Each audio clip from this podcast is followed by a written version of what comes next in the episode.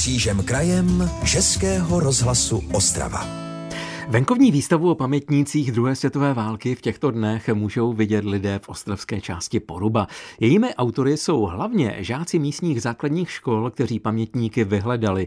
Výstavní panely pak tvořili se zástupci společnosti Paměti národa, která právě takováto dobová svědectví zhromažďuje. Stojím před venkovními panely se vzpomínkami pamětníků, jsou na nich historické fotky, úryvky vzpomínek. Pracovali na nich hlavně žáci základních škol, vedle mě stojí jeden z nich, deváťák Adam Teichmann. Zahrnovalo to hodně práce, úplně z začátku celého procesu jsme museli najít pamětníka, jménem Ladislava Knásková. Potom jsme museli ji naštívit, sepsat různé informace, podle toho udělat billboard a napsat o tom prezentaci. Takže to grafické rozčlenění to byla hlavně vaše práce. Ano, přesně tak. Celou její nahrávku jsme ji měli nahranou, takže jsme ji poté sepsali, vybrali jsme nějaké hlavní části a ty jsme poté dali na plagát. Emočně, jak to pro vás bylo slyšet, vlastně vzpomínky někoho, kdo zažil válku, možná to byly i vzpomínky bolestné. Smíšené pocity. Občas v některých situacích mi přišlo až děsivé, co se vůbec v té době dělo dělo. Jednotlivé týmy školáků vedla koordinátorka paměti národa Kristýna Koblasová. Často se nám stává, že třeba děti natačí svého třeba pradědečka nebo tak, ale tady v tomto případě se vlastně opravdu setkali děti s někým, s kým by se normálně nesetkali. I ten pán, kterého pouští v tramvaji, tak vlastně oni můžou zjistit, že třeba bojoval za druhé světové války nebo se schovával ve sklepě při bombardování poruby a tak. Výstavu navštívili i pamětníci, například Květa Dostálová, které je dnes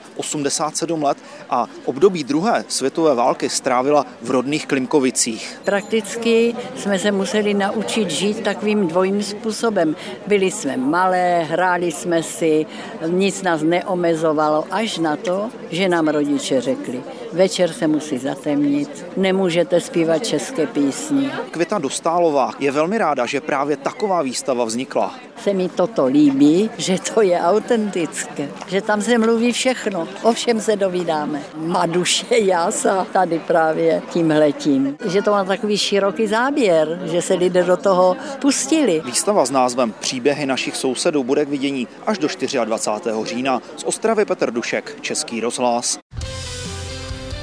Český rozhlas Ostrava, rádio vašeho kraje. Na památky zdarma vyrazili v Moravskosleském kraji davy lidí. Velkou návštěvnost hlásí i stezka Valaška na Pustevnách. Návštěvníci však na vrcholu stezky musí zaplatit daň za bezplatný vstup, a to v podobě mnohdy až tři čtvrtě hodinového čekání na možnost vstoupit anebo vyfotit se na prosklené vyhlídce, hlavním lákadle celé stezky. Na vyhlídku z turisty vyrazila i naše reportérka. Tak tady se ozývá z té čtečky pípání, kdy vy vlastně počítáte, kolik návštěvníků tudy denně projde. V podstatě to je evidence. My budeme muset vlastně doložit uh, kraj, který uh, tenhle ten program dotuje, počty návštěvníků, takže ta evidence musí být. Za tu chvilku, co tady stojím, tak slyším, že se ty dveře otevírají neustále. Tě lidé využívají tady tuhle možnost. Myslím si, že se blížíme v tyto dny už někde kolem 20 tisíc.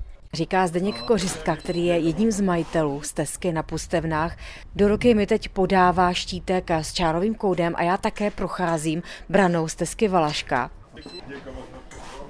Cestou nahoru mým jednoho návštěvníka za druhým. Co říkáte na ten počet těch lidí? Myslím, že je hodně lidí dneska.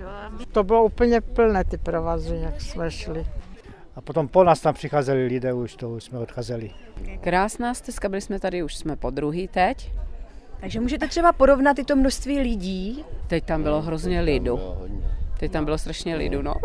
Po vysuté lávce se teď vydávám nahoru, kde je vrchol celé prohlídky. Na návštěvníky tady čeká vysutá skleněná plošina. Lidé tady ale na vyhlídku čekají třeba i několik minut. No já jsem se dolů nedívala, já se bojím. Já jsem se dívala jenom před sebe, zacouvala jsem tam, aby mě manžel mohl vyfotit. Po dřevěném chodníku se dostávám opět dolů k pokladnám. Čeká mne tady další z majitelů Petr Káňa. Regulujete třeba ten počet eh, návštěvníků tady na stezce? Tak jako když jsme otvírali v květnu, tady byly pruhy co dva metry, aby se lidé nezlukovali, tak se reguloval počet eh, třeba návštěvníků na samotné vrchní plošině. Lidé tady postupně jdou po dřevěné stezce, pak je čeká vysutý himalajský chodník. Jak jsem si sama vyzkoušela, docela se houpa, lidé se musí přidržovat. Budete třeba dezinfikovat ta lana?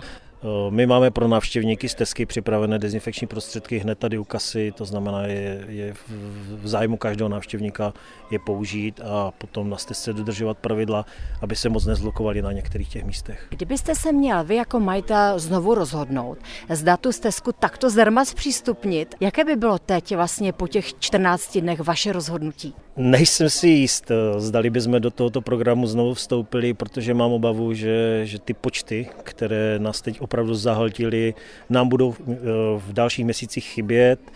Na druhou stranu si nedovedu představit, jako asi jedna z největších, neli největší atrakce Moravskoslezského kraje bychom si mohli dovolit být sami eh, neustále spoplatnění a jiné atrakce, aby byly zdarma. Stezka zůstane otevřená zdarma do konce října. Gabriela Hekl, Český rozhlas.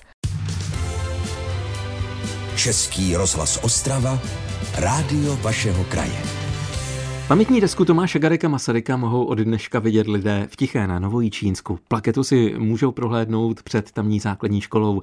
Odhalení je naplánováno na 16. hodinu.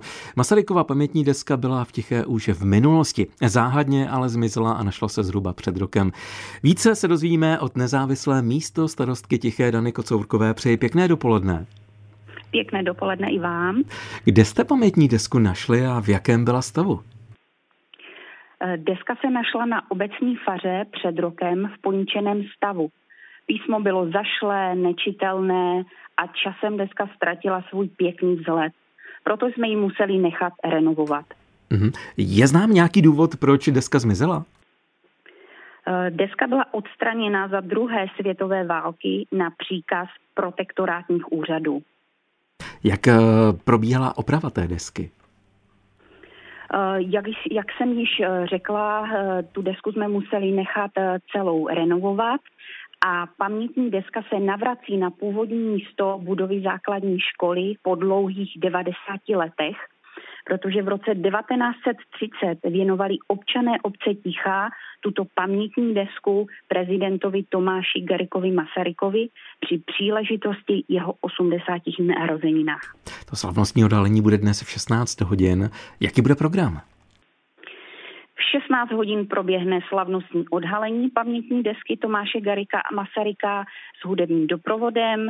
V 16.30 se můžete těšit na eh, přednášku o díle a tvorbě Tomáše Garika Masaryka.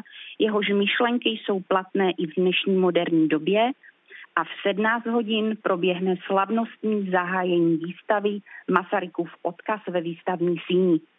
Tady tuhle putovní výstavu máme zapůjčenou z Masarykova demokratického hnutí Praha. A já bych ještě uh, chtěla zmínit, že výstavu lze shlédnout v měsících září a říjen ve výstavní síní kulturního domu Tichá každý čtvrtek od 16. do 18. hodiny. Tolik tedy nezávislá místo starostka Tiché Dana Kocourková. My děkujeme za informace a přejeme pěkný den. Taktéž děkuji a vše dnes zvu na odhalení od 16 hodin. Naschledanou. Naslyšenou. Český rozhlas Ostrava. Rádio vašeho kraje.